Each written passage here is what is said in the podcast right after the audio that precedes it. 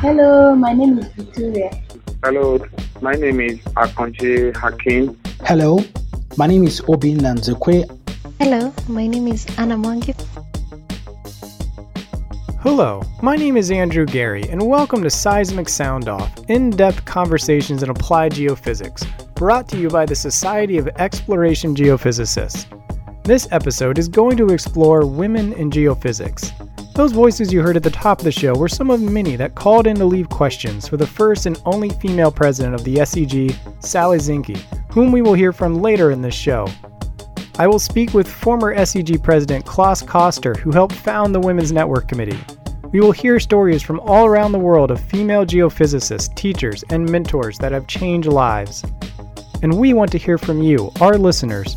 You can email us at podcast at seg.org or call us at country code plus one 918 497 4627 with your comments and ideas for future shows.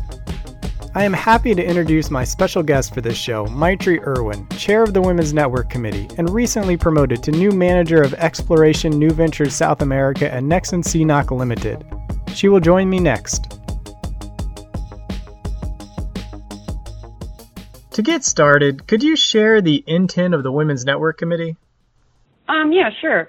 Quite simply, it is to promote greater female participation and leadership in geophysics worldwide. We wish to draw women to the profession and to make the SEG a more welcoming professional society for women. What are the major objectives of the Women's Network Committee? What are some of your own goals as the chair? First and foremost for me is uh, growing a community of mutual support for female SEG members and our allies. Next is to uh, raise awareness within the SEG about the issues experienced by women on the job as well as in the society. Um, we have a number of objectives from increasing women's membership to leadership roles and student mentoring to career advice, but it all comes back to a strong global community and awareness. As of 2015, women represent more than 30% of geophysics graduates, but account for only, say, 15% of the SEG membership, and I'm being generous. Um, also, since the Society's inception in 1930, only 5% of its elected leaders have been women. Uh, the Women's Network Committee is slowly but uh, successfully reversing this trend. Uh, for example, this year, I am so proud to say that the two presidential candidates, Anna Shaughnessy and Nancy House, are women.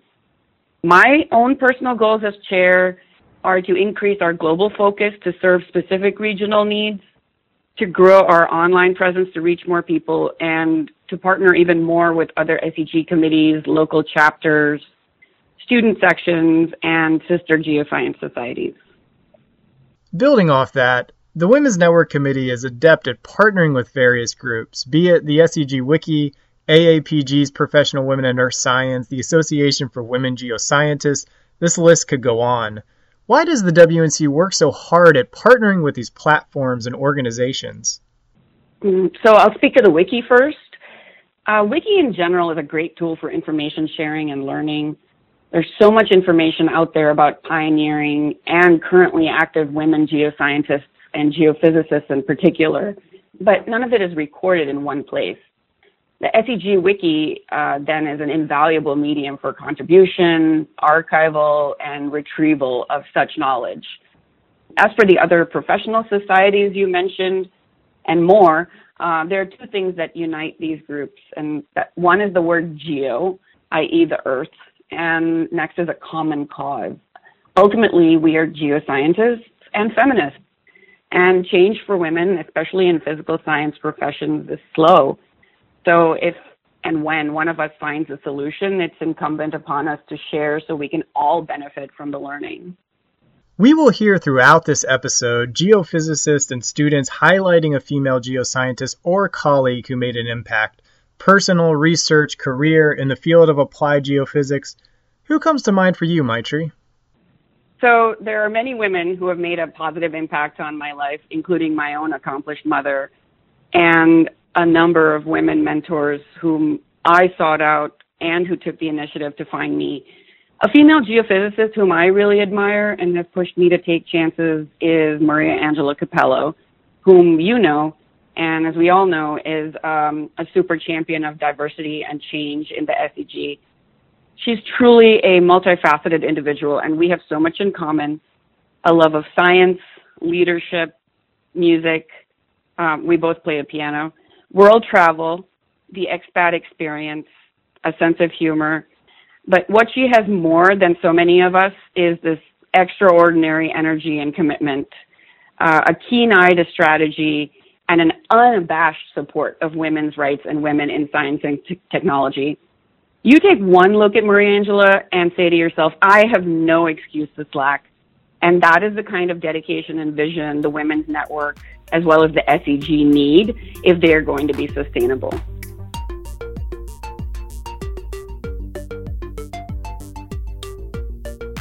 My name is Anastasia Galperina. From my mom, I heard many times that while she was young, she traveled a lot in uh, Volgograd and Astrakhan region in the south of Russia, or with her parents with seismic field crews, So she was inspired from the very childhood with the geophysics. She always told me that the people that work in oil and gas sphere and the partly in geophysics, they are really great. They are open. They are very friendly. It's really another world. This is John Stockwell of the Colorado School of Mines.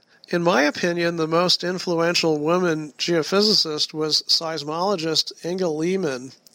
Lehmann wrote a paper in 1936 where she proposed the solid inner core, fluid outer core model of the deep interior of the Earth that we still use today. It wouldn't be until 1971 that every one of her interpretations were shown to be correct.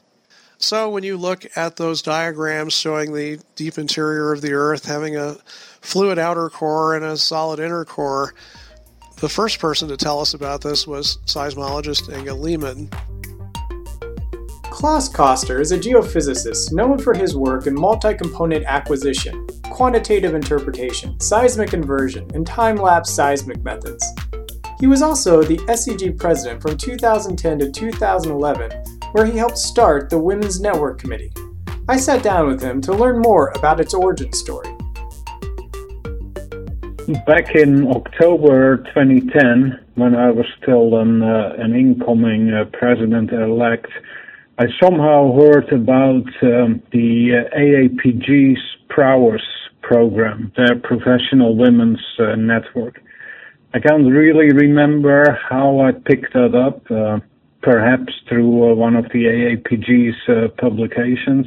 And then I just wondered if uh, if that was maybe something SEG should be doing, if there was a place for that in uh, in our organization uh, or not. And it turned out that it was perhaps maybe a bit of a a blind spot for SEG and not something that had been seriously considered uh, before and was deemed not necessary. So then it looked like the best way forward was to uh, to get a number of people to uh, to look into this possibility of forming a, um, a women's network. And then again, somebody pointed me to Eve Sprunt. I, at that point, I hadn't met her at all. Of course, that turned out to be quite fortuitous because Eve Sprunt is uh, a very strong uh, volunteer with an excellent track record as, uh, as leader in volunteer organizations, and she's also a very strong advocate for um, for professional women. Whoever pointed me to Eve did us all a real favor. In 2010, we in the executive committee decided to put an ad hoc committee in place led by Eve Sprunt to advise us on the executive committee for the desirability of a professional women's network. And we found, I think, maybe half a dozen or so people who were uh, willing to serve on that uh, ad hoc committee. Well, Eve went about that very seriously, and she came back with her ad hoc committee to um, to recommend in favor of forming uh, this uh, this professional women's network within SEG. The executive committee approved that uh, recommendation. The rest is history, as they say. I really like in that story about how you learned about it through AAPG and used your information that you gleaned from other sources to help benefit the SEG. I really like how, how that all worked together. Yeah, it's, it's often how these things go, right? Uh, not everything we do is uh, original uh, ideas, but uh, shameless back borrow and stealing of what others already are doing and uh, and applying that within our own organization. It's a very efficient way to, to do things. Yeah, and, and, and then if you put the right people uh, on it, and Eve certainly was the right person at the right time for this initiative. So, sort of looking at the, the committee's evolution over the last five years, have you found that it matched the vision that you and Eve and others had for it? And, and what are your thoughts about the committee as you see it today? I think it meets what I was expecting of it. Uh, of course, my expectations of this kind of committee have probably matured over the over the years, right? Going in, I wasn't quite sure what the benefits would be of uh, of a network with, like that, but now that I've seen how it's actually working, I'm more and more convinced that that was indeed uh, a good decision. And the kind of indeed you know network it offers for female professionals within the SEG uh, is clearly something that is appreciated. Did you, during your presidency, or have you seen it from other presidents at SEG, do what you mentioned of how you put in place the committee chairs yourself as opposed to sort of going the common route of the committee recommending someone? This privilege that the president has of uh, appointing chairs is, I think, not often abused in the way that uh, that I did, right? I, I saw it as a real opportunity to jumpstart some diversity in, in SEG and get some new blood in the organization. And therefore, I, I took the rather unusual step of parachuting into a committee a number of people who uh, who were not necessarily familiar with the committee to begin with, and uh, and certainly not uh, next in line to become the chair. So it took me a little explaining with the committee members why I was doing this, and that it was not meant as a slight of their organization or their persons in that committee, but really nothing else than a way to get some young, new blood in the committees uh, that can then mature into SEG leadership at some point, right? And I see that as a motivator as well, right? These these people who uh, who I appointed at the time are all energetic people that can do a whole lot. So to put them in a position in a in a you know maybe a junior member of a large committee yeah, that can also be somewhat off-putting because you really don't have that much influence, right? You're not necessarily having the idea that you're making an impact on uh, on SEG. So it was also an, a way to get new people in right immediately off the bat in a position where they have influence and where they can see that they can make a difference in uh, in SEG and really help out, which can in my opinion, be a real motivator to to uh, to stay involved. What advice would you have for those young young members and young professionals within the SEG to feel like they can contribute to the society and, and make a difference long term? Yeah, this is maybe not not a, a very original answer, but I do certainly know for myself that the old encouragement to attend annual meetings or to attend SEG events in person and build this professional network with other people that are already active in SEG at committee chair level or uh, even board level within the SEG is is certainly going to be a real help if you aspire to do something where you can make a real impact on uh, on SEG. And for the rest, enthusiasm in, uh, in in what you're doing, right? If you do get the opportunity to help out in a in a committee, make sure you make the most of it and try to make a real impact, and um, and you'll be noticed in that way.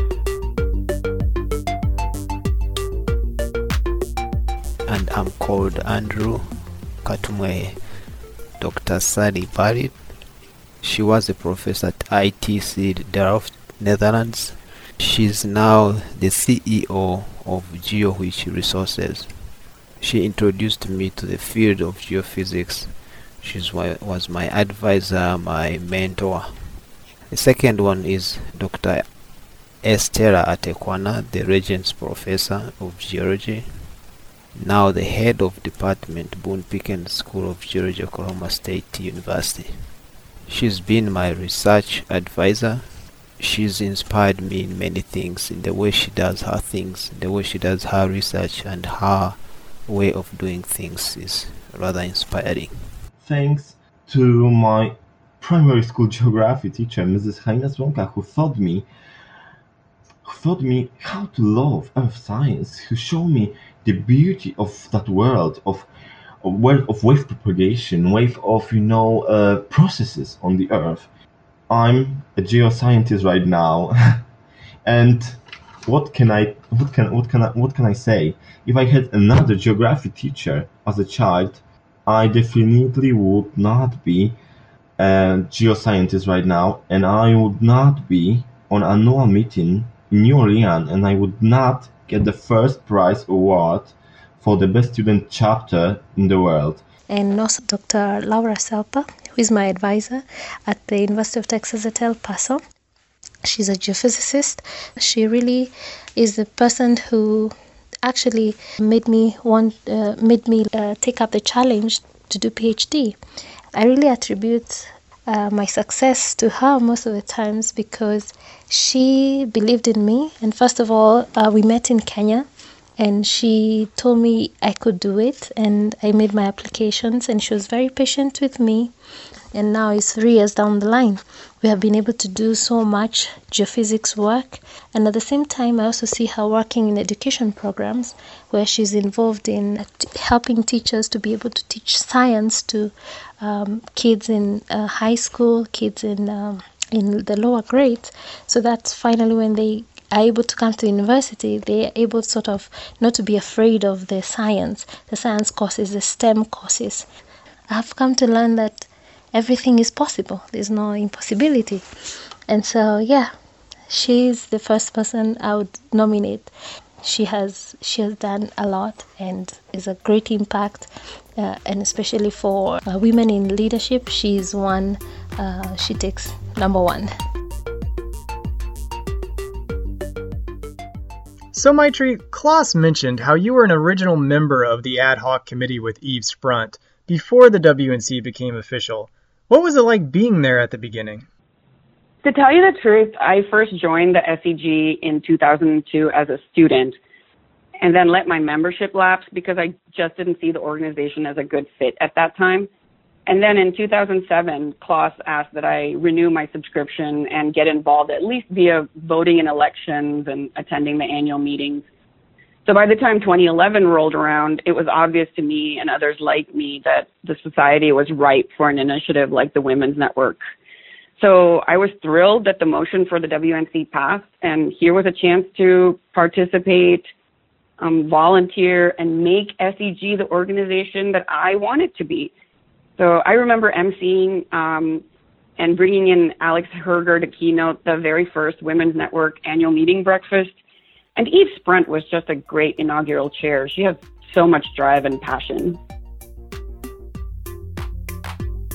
This episode is brought to you by the SEG Wiki, the SEG Wiki is the first publicly accessible and editable wiki dedicated to applied geophysics and the people and technology that support it. The fourth annual Wiki Meetup will take place October 17th through the 19th from 10:30 to 2:30 p.m. daily in the SEG Pavilion during annual meeting at Dallas. To learn more about the meetup and how you can make a difference in the geophysical community, visit wiki.seg.org. Sally Zinke's enthusiasm for the SEG started early when she founded the student chapter of Penn State University. She has served as Secretary Treasurer of the SEG, General Chairwoman of the annual meeting, and has served as President of the Denver Geophysical Society. In 2000, she was elected the first and only SEG female president. With the help of SEG members and the geophysical community at large, you all called in to ask questions to Sally. Hello, my name is Gülce Dinç, and I'm a geophysicist working in oil and gas industry in Houston, Texas.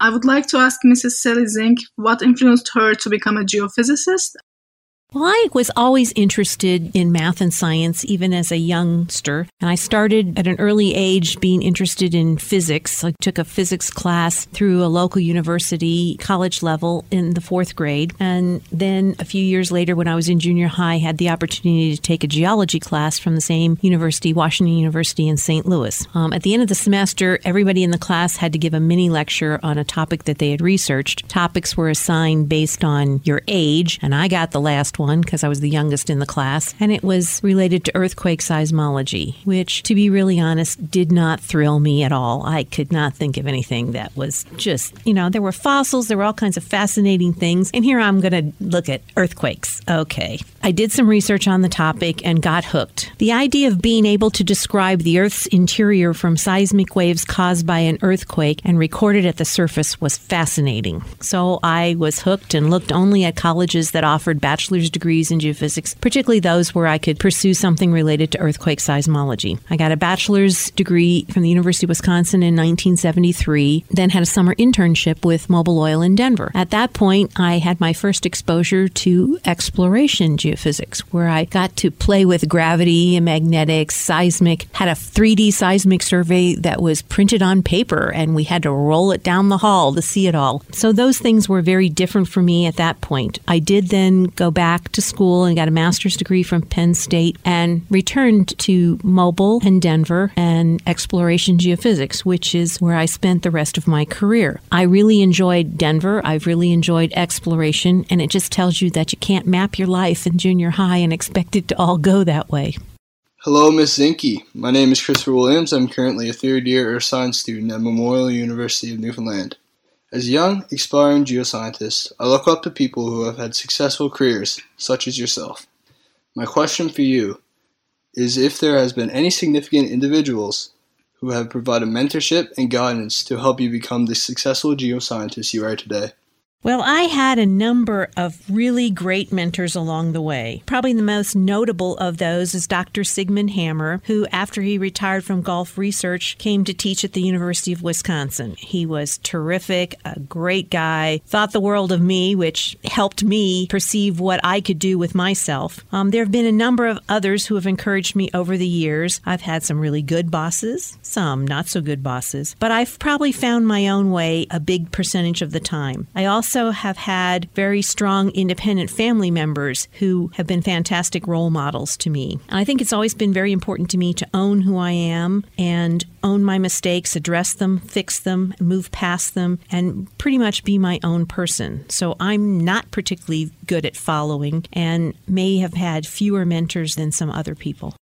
Hello, Sally. I'm Uni Park, studying at Inha University in South Korea.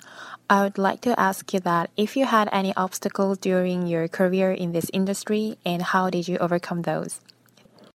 Oh, I've had a number of interesting moments in my career, many of them frustrating and challenging. I guess I like to call them speed bumps. And I always try to remind myself that challenges or speed bumps generally lead to opportunities. Probably the one thing that shocked me the most occurred right after I left my job at Mobil Oil. I'd been hired to be the U.S. geophysical manager for a large independent, only to discover that there were no other female professionals in the organization. The Human Resources Department couldn't seem to complete my paperwork as they were unsure if a woman could be hired at that level. The actual comment came across as, You hired a woman to do what, and you're going to pay her what? I had to make a presentation at the next board of directors meeting to demonstrate my abilities. Thankfully, the gentleman who had hired me had not the slightest doubts. As with all of my challenges, I've had to prove that I have the ability to make important decisions. I knew that as a woman, I was a pioneer in this field and would have to make a very difficult path. I've accepted those challenges, hopefully with a good sense sense of humor, and the love of my great friends. Thank you. Hello, my name is Anna Mwangi from the University of Texas at El Paso. Um, my comment is first to congratulate Sally for a good job done and also the, having the courage to go for the SEG presidency. That was a really um, that was it's really encouraging to us women. And so my question is to you, what motivated you at the time to run for the SEG presidency? I'm also curious to know um, what you are engaged in after the presidency. In all honesty, I had no aspirations to run for the SEG presidency. It really came down to two past presidents individually cornering me on the topic. The first one told me how unworthy I was and made me cry in frustration. A great moment. The other told me the only way a woman could win was to run against another woman. I said I would have no part of such a stacked deck and that our membership was smart enough to vote for the best candidate without being forced to choose a woman. I was then told that I would definitely lose. Since it wasn't in my plan anyway, and by this time I was more than a little bit mad, I said, well, somebody has to be the first woman to lose. I've always had a bit of a mind of my own. As far as what I have done since. The presidency is a many year stint from president elect through being chairman of honors and awards seven years later. In between, there are a number of roles and committees through which the past presidents progress. Through that time, I worked for a small independent exploration company from which I retired in 2013 to consult and generally play a bit. I am currently on several advisory boards and work with a couple of youth nonprofit organizations. Hello, my name is Amit Padhi. I am a principal scientist working for Halliburton. In your opinion, how significant is the impact of having different perspectives that is introduced by having a heterogeneous workforce on the application of geophysical technology to real life field problems? Thank you. I personally believe that brainstorming and problem solving with individuals from diverse disciplines who have differing backgrounds and experiences is a wonderful thing. What is gained if the room only has graduates of a similar age from the same university who have always worked for the same company and never looked out beyond the blinders that this imposes? The bad news is that then you just keep making the same mistakes. I'm a firm believer that a man's reach should exceed his grasp, or what's a heaven for, to quote Robert Browning. Greatness is the result of seeking it, and looking beyond yourself is key. So I was wondering, Sally, if you could give some insight on why you think that you have been so far the only professional geophysicist female who has been elected as president of the uh, SEG. I am very mystified by this. I believe there are a number of personable, smart women in their 30s and 40s within our organization who are all very capable of strong, insightful leadership. They would bring great ideas and goals to the SEG. I find it disappointing that either the nominating committee is not digging deep enough to identify these young leaders, or perhaps worse, the young leaders are declining the opportunity to run for office. If you are in this category, please let your voice be heard. Hello, I'm Victor Almeida, a geophysicist in Rio de Janeiro, Brazil. I'm a SCP alumnus from 2013. How to encourage more female students in geophysics. How SEG and us, the members of the site, can help in this goal. Many good programs are now in place to encourage more women to enter our field, but we must be diligent and proactive about maintaining and expanding them. Some universities have excellent mentoring programs, and local SEG sections have outreach programs to reach younger students. If you live far away from your own alma mater, I encourage you to connect with a local university mentoring program in your area, as I have. It is extremely rewarding and a great way to not only encourage young people, but also to learn a few things yourself. Um, I'd like to know how you balanced raising a family and um, reaching the peak of the field of geophysics. This is a trick question, right? There is no such thing. You need to identify your core values and goals and stay true to yourself. The priorities and multitasking will fall into place. Know that you cannot do it all. This is my biggest failing. Have a passion for what you do or cross it off the list. House cleaning's been crossed off my list for about 25 years. Live, love, and most of all, laugh often. Hi, this is Elizabeth Ramsey. I'm a geophysicist at or geophysicist in training at TAQA North. In the petroleum industry, many often more senior professionals question the value of including geophysics in their analysis due to its high price tag and often uncertain subjective conclusions. that answer fewer questions than desired. It is also noted that women tend to lack confidence and undervalue themselves and their work. How do you prove your worth to both your company and yourself in a time when mass layoffs are the norm without changing the nature of who you are and implying false confidence and in your own evaluations? This is a tough one and unfortunately has applied to women even when times are good. First, I will say that management is short sighted if they think this way. They're ignoring some of the best science and scientific minds they have and justifying it based on the cost of geophysical data and analysis. This is sort of like saying you really want to be driving a car without brakes and headlights since you don't need them all the time. And if you're only driving slowly and during the day, you can get along quite well without them. The only way I know to deal with this thought process is to always speak the truth without any hype. Upper management's job is to make the decisions, and your job is to provide the facts. So present the pros and cons in a straightforward and complete way with no lying by omission. By this I mean do not omit the bad stuff. They do their job best when given all the data, and it is your job to lay it all out the good, the bad, and the ugly. Then explain why your conclusions based on those facts are the most viable. Management will understand, make their decisions based on information, and trust you in the future to provide the straight story. In short, act like you wish to be treated a competent, capable professional with a right to a seat at the table. Ms. Zinke, you have seen many ups and downs in oil industry. What suggestions would you like to give to young professionals who are working in companies Ah, industry downturns. The reality is that many industries and career areas have cyclical or even boom and bust characteristics mining, petroleum, agriculture, construction, real estate. So, my advice is to go back to your roots and do a little self assessment. It's important to be honest with yourself as you do this. There are some important questions to ask yourself. Probably the first is Are you and your loved ones in a position to tolerate the volatility of a boom and bust industry?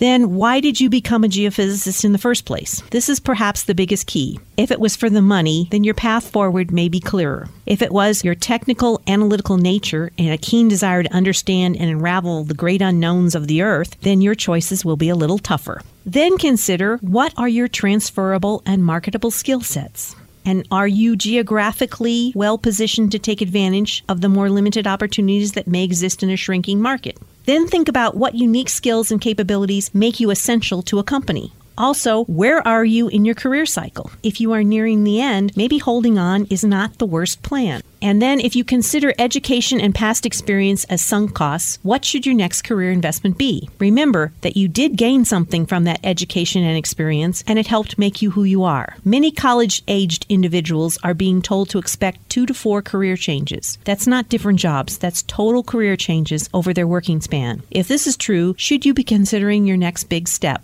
Some segments of geophysics are more sheltered than others. While they may not be as adventurous, they may be more stable for the long haul should you be considering finding such a niche? So, as you think about these things, it may be time to weather the storm by hunkering down, or it may be time to move on. Remember, there are also always new windows of opportunity being opened. Think reservoir management applications, CO2 sequestration, environmental, water, archaeological, and many that are just currently dreams. So choose wisely and have no regrets. I have had the good fortune to know many women who have made a professional impact on my geoscience career and research. One that stands out was my undergraduate advisor at Western Washington University, Dr. Jackie Caplan Auerbach, the volcano whisperer. Jackie has an infectious joy for geophysical research that she spread to me, providing me with incredible amounts of time and energy Beyond being a fantastic geoscientist and researcher, Jackie is really cool. The kind of person I want to be as a professional. She raced outrigger canoes for the school team when earning her doctorate at the University of Hawaii. She sampled magma with a rock hammer. She was jogging during the Loma Prieta earthquake and had the unique experience of seeing the approaching Rayleigh wave and then toppling over it. I will always be grateful for the impact she made on me and the way she helped me see data processing as a creative endeavor that can provide insight into the incredibly large, powerful, and beautiful phenomena that shape our Earth. My name is uh, Paulina Klarek. My major uh, was geology, but thanks to my faculty advisor, uh, Mrs. Aleksandra Redlinska-Marczyńska, I tried to explore the area of geophysics and I was totally smitten with it. She encouraged me to participate in the SEG events, to learn from the best people in the field. Mm, when I had doubts or any kind of problems, Mrs. Redlinska supported me all along my way. Just before the Challenge Bowl finals in Denver, I was totally stressed out and tried to look through all notes and materials from classes and workshops. Uh, she advised me to have fun and try to use it as a learning experience. Uh, thanks to her, I was excited but not blocked by stress, and everything went right. So, to sum up, I can say uh, Mrs. Redlinska is the one who told me about the SEG. She was and still is, uh, even after my graduation, my motivator and one of the biggest supporters among geoscientists. Both Sally and Klaas offered advice to young professionals in the field. What would you say to the next generation of geophysicists? So I have so much to say, but I would start with don't make yourself a one trick pony. Uh, take more geology classes, truly understand the Earth. Uh, the Earth is a complex, heterogeneous, anisotropic system. And without that geo part, you're just a physicist. Um, I would also say study other disciplines and really make yourself a scientist. We have a shortage of Renaissance people, and by that I mean those from whom the new ideas come.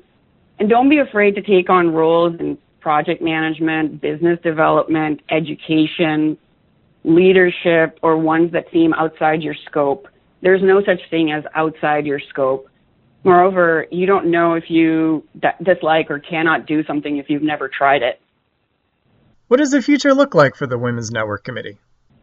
I envision a diverse global membership with members and leaders in every country. Uh, while we are women geophysicists, there's no ignoring the reality that the needs of, say, a female geophysicist in Saudi Arabia is different from that of one in China versus one in Houston, or a female geophysicist working on a seismic acquisition vessel or in the field versus one who is working on seismic interpretation in the office. We have to enable regional and need specific instances of the Women's Network. There will always be a center, a central committee to provide direction, strategy, and support, but one from which regional subcommittees can take the lead to serve their own specific problems and needs. I'd also like to see more student participation. I would love to see one nominee per chapter as a SEG, a WNC representative, again, we'll give them the support and materials to take, take back to their chapter. So then let them take it and run with it, and we'll see what happens.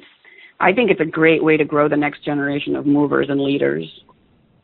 So, if listeners are excited about the goals and the vision you have laid out for the Women's Network Committee, how can they be involved in your efforts? And can men be involved? So, to SEG members and interested individuals, I would say educate yourselves on issues that face women in the applied geophysical profession.